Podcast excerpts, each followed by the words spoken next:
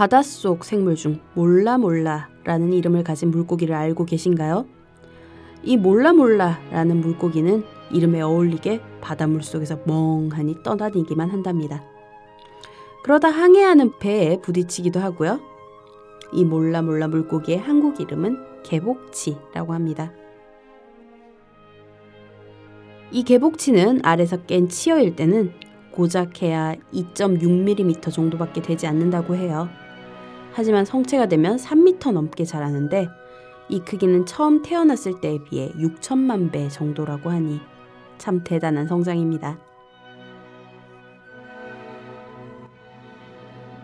지금은 보잘 것 없고 별 것이 아닐지 몰라도 시간이 지나고 나면 그 보잘 것 없던 것이 어느새 몰라보게 커져 있을지도 모릅니다. 내가 지금 하고 있는 사소한 일들도 훗날 되돌아봤을 때 사소하지 않고 내 인생에서 가장 의미 있는 일이 되어 있을 수도 있겠죠. 그리고 보잘 것 없고 평범한 나일지라도 먼 미래에는 훌륭한 이가 돼 있을 수도 있고요. 개복치가 성장하는 것처럼 말이죠.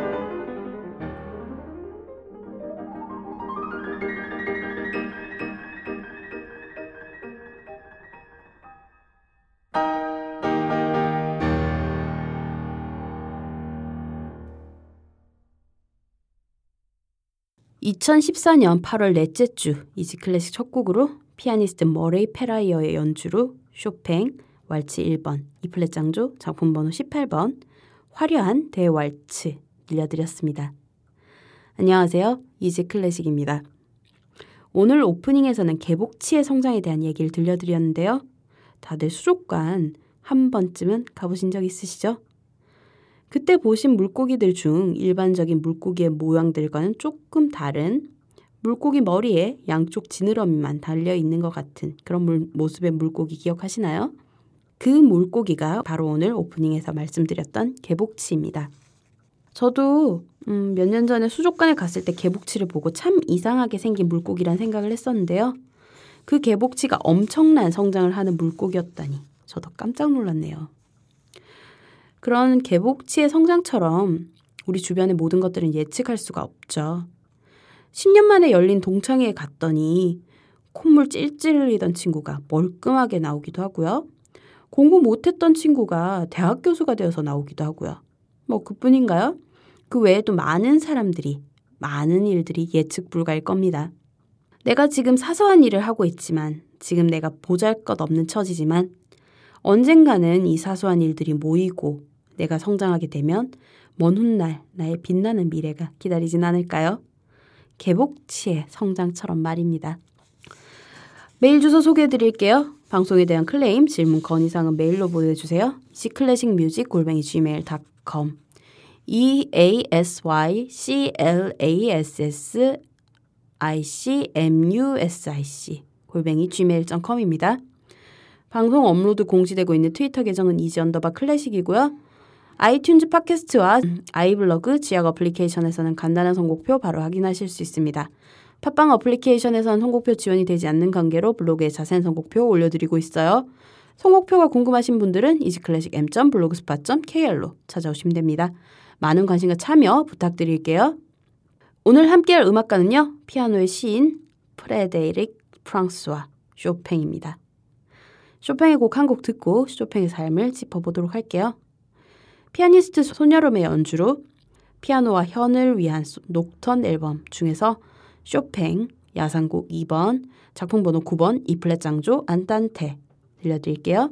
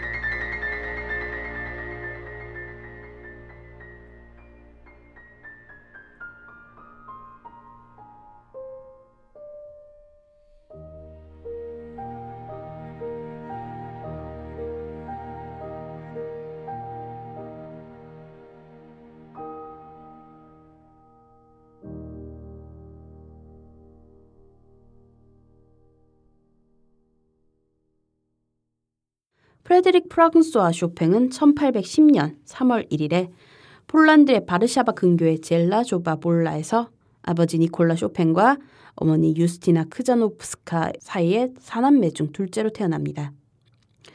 아버지는 프랑스인으로 폴란드 바르샤바 육군학교에서 프랑스어를 가르쳤고 어머니는 폴란드 명문 귀족 출신으로 피아니스트였습니다.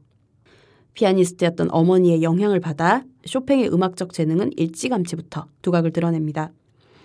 4세 때부터 어머니에게 피아노를 배우고 6세 때에는 보이체크 아달베르트 지브니에게 피아노를 사서 합니다. 뿐만 아니라 쇼팽은 8세 때부터 공연을 하기 시작합니다. 귀족 개인들의 저택에서 열리는 저녁 음악회에 초청되기도 했고 공공 자선 연주회에서 처음으로 공개 연주회를 가지게 됩니다.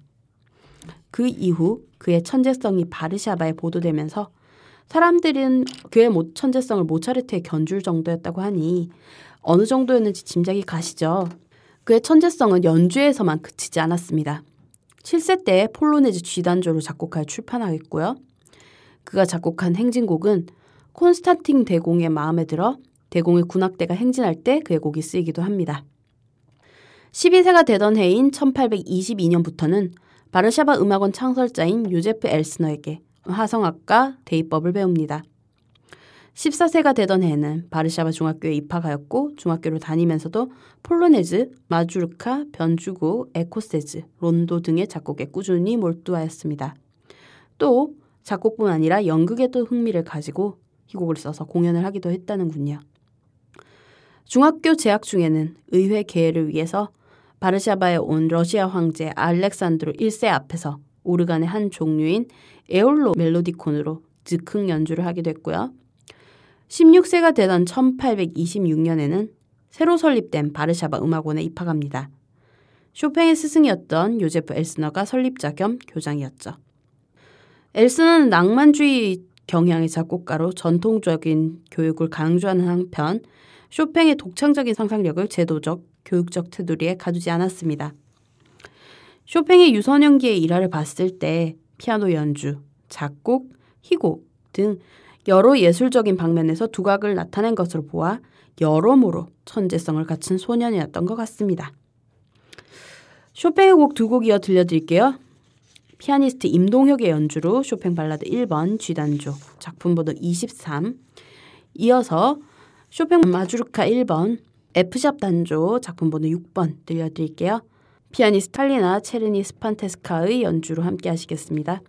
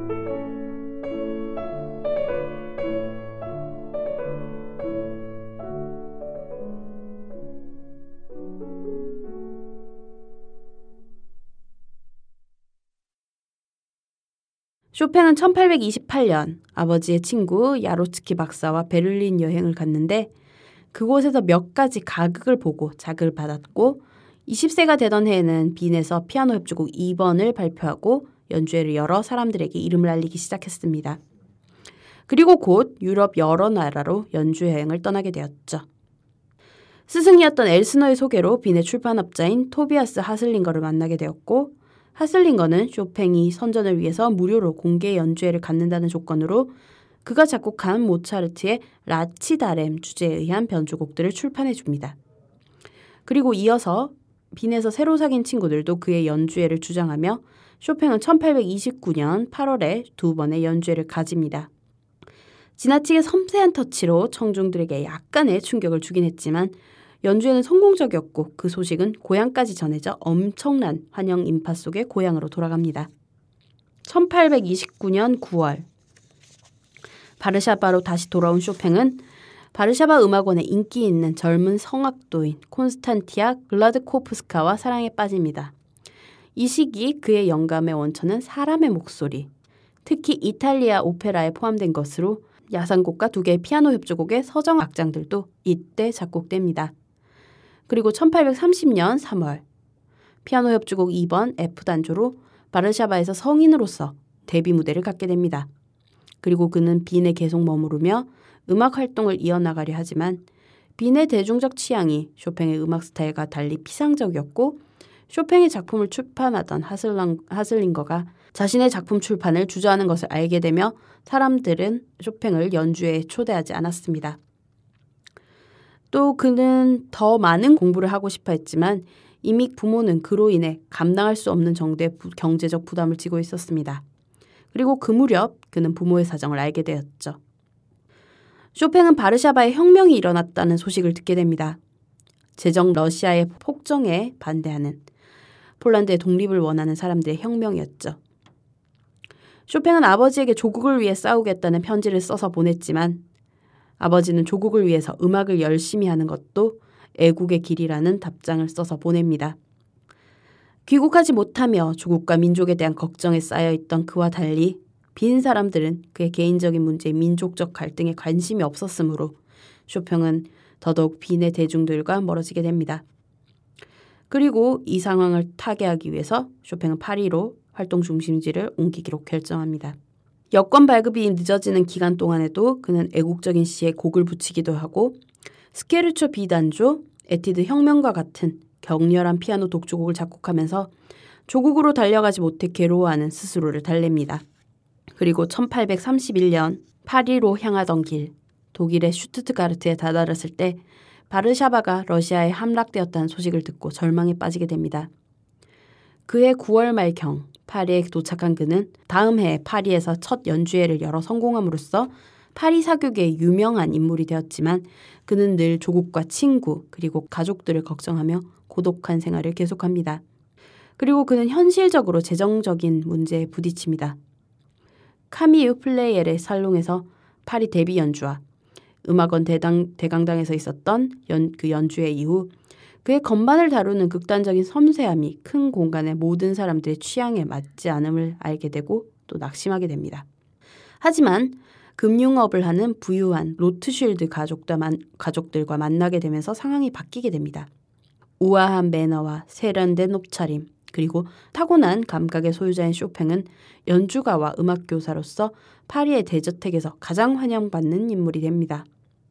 그리고 사교계에서 케루비니, 멘델스존, 리스트, 베를리오즈, 문학가인 하이네, 발자크, 조르주 상드 등과 친교를 맺게 됩니다.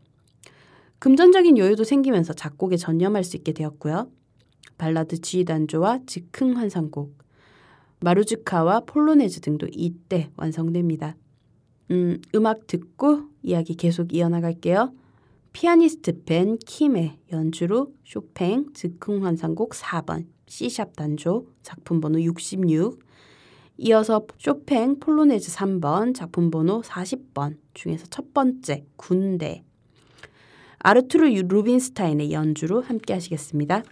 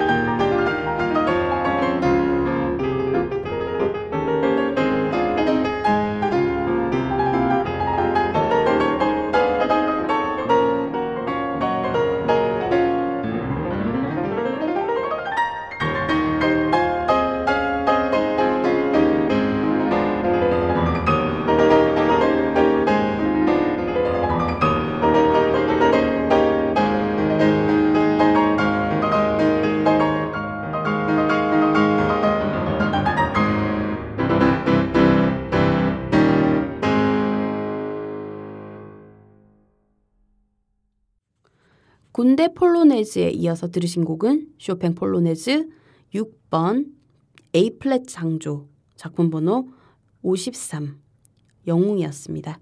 피아니스트 라파우 블레하츠의 연주로 함께 하셨어요. 1835년에는 보헤미아의 카를스 바드에서 부모와 짧지만 행복한 시간을 보내고 독일의 드레스덴으로 가서 오랜 폴란드 친구였던 모드진스키 일가를 만났습니다. 그리고 그 집안의 딸인 16세의 소녀 마리아와 사랑에 빠지고 약혼을 합니다. 하지만 마리아의 어머니가 쇼팽의 건강이 좋지 않다는 소문을 듣고 그들의 결혼을 반대하는 바람에 파혼하고 말죠. 마리아와의 파혼에 크게 상심한 쇼팽은 친구 플레이엘과 함께 영국으로 짧은 여행을 하고 파리에 돌아옵니다. 그리고 여류 소설가였던 조르드 쌍드를 만나 사랑에 빠집니다. 당시 조르드 쌍드는 여성이긴 했지만 자유분방한 생활을 하고 있던 여성이었습니다.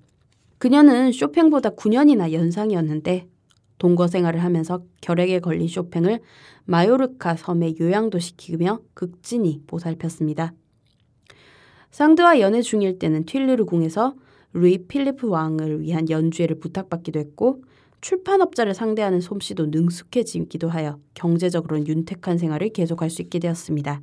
또 조르즈 상드는 쇼팽의 건강을 위해서 파리 남쪽의 노앙으로 데려가 생활을 했는데 쇼팽은 노앙에서 환상곡 F단조, 바르카롤레, 환상 폴로네즈, 발라드 A장조, 발라드 F장조, 소나타 B단조 등과 같은 소품과 그 밖에 규모가 큰 작품 등 자신의 작품 중 상당수를 작곡합니다. 그러나 상드가 화려한 사교 생활을 좋아하는 것에 비해 쇼팽은 내성적이고 고독을 즐기는 성격이어서 두 사람은 늘 언쟁이 잦았고 쇼팽과 상드의 아이들 사이에 불화와 반목으로 9년의 연애에 종지부를 찍습니다. 쇼팽의 곡 두 곡 이어서 들려드릴게요. 피아니스트 권순훤의 연주로 쇼팽 프렐류드 4번 2단조 작품 번호 28 이어서 다니엘 바렌보임의 피아노 안드리스 넬슨스의 지휘 슈타츠 카펠레 베를린의 연주로 쇼팽 피아노 협주곡 1번 2단조 작품 번호 11번 중에서 1악장 알레그로 마에스토서 들려드릴게요.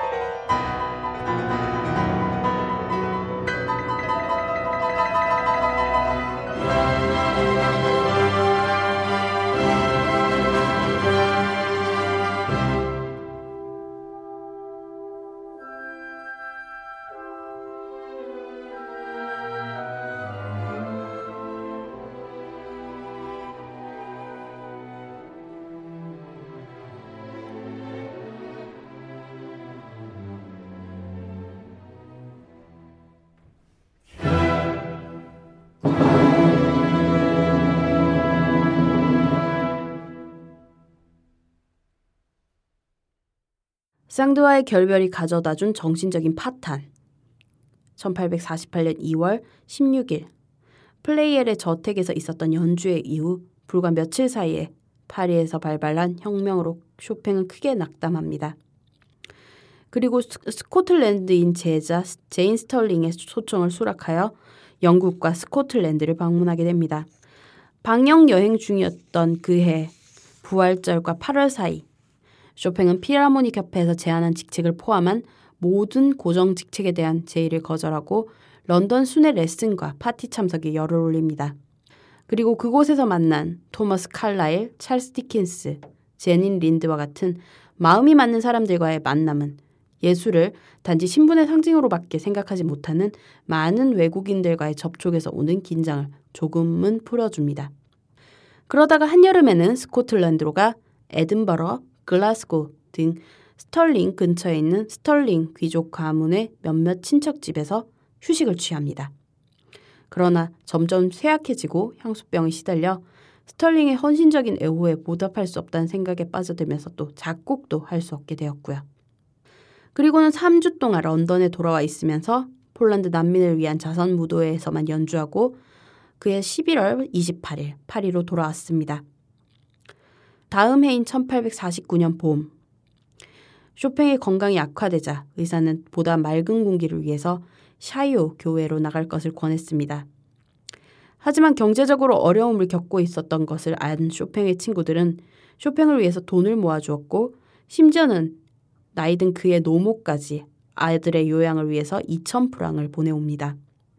8월에는 쇼팽의 누나였던 루드비카가 동생의 병간호를 위해서 찾아왔고 파리 중심부의 넓은 새 아파트로 돌아온 쇼팽은 마지막 남은 몇 달 동안 보고 싶어 하던 많은 사람들에게 둘러싸인 채 남은 생을 보냅니다.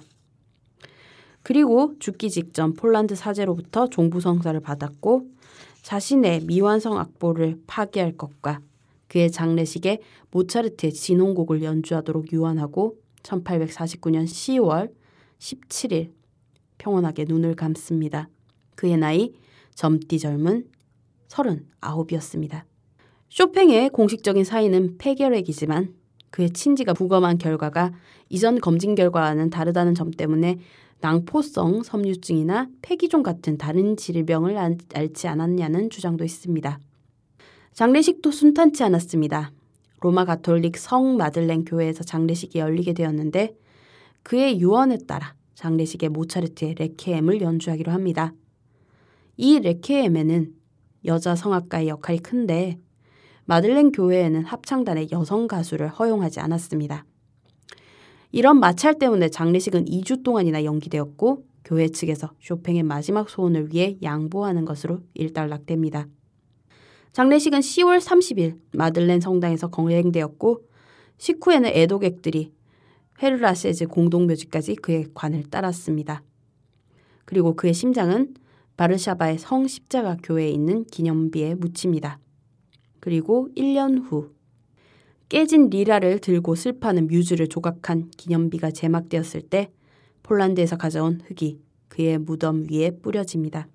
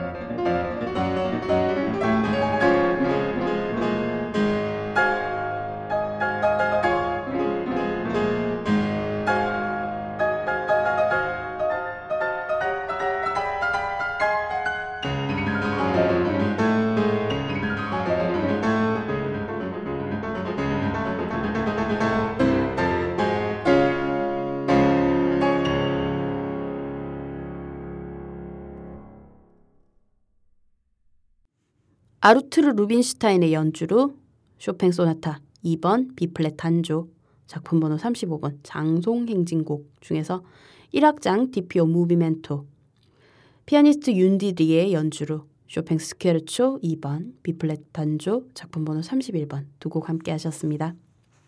쇼팽은 폴란드인과 프랑스인의 혼혈이었는데 그런 배경 덕분에 폴로네즈나 마주르카는 물론 다른 작품에 있어서도 폴란드의 민족, 민족 음악의 특징을 가지고 있습니다. 또 그의 작품에는 가곡과 첼로 소나타, 피아노 3중주 곡 등도 있으나 대부분 피아노 곡만 쓴 음악사상 특이한 작곡가였습니다. 그리고 그는 타악기적인 악기인 피아노를 성악처럼 노래하게 하려고 했기 때문에 쇼팽의 작품들은 몇 가지 공통적인 특징을 가지고 있는데요. 첫째로 무수한 꾸밈을 사용한 선율을 장식한 것. 둘째, 연주 중 연주자나 지휘자의 재량으로 의도적으로 템포를 빠르게 혹은 느리게 할 수 있는 템포 루바토를 사용한 것. 셋째, 악곡 구성에 있어서 참신하고 기발하며 매우 치밀한 비유적 표현을 사용한 것 등을 공통적인 특징으로 가지고 있습니다. 쇼팽의 작품과 재능은 다른 작곡가에게 영향을 많이 줬습니다. 슈만은 쇼팽의 선율을 따라서 작곡한 그의 사육제를 쇼팽에게 헌정했고 프란츠 리스트는 그의 시와 종교의 하모니 가운데 한 악장인 장례를 쇼팽에게 헌정하기도 합니다. 오늘 마지막 곡은 쇼팽의 유명한 곡들 중 하나인 이별의 곡을 준비했습니다. 피아니스트 아베이 사이먼의 연주로 들려드리며 인사드릴게요. 다음 시간에 다시 또 찾아뵙겠습니다.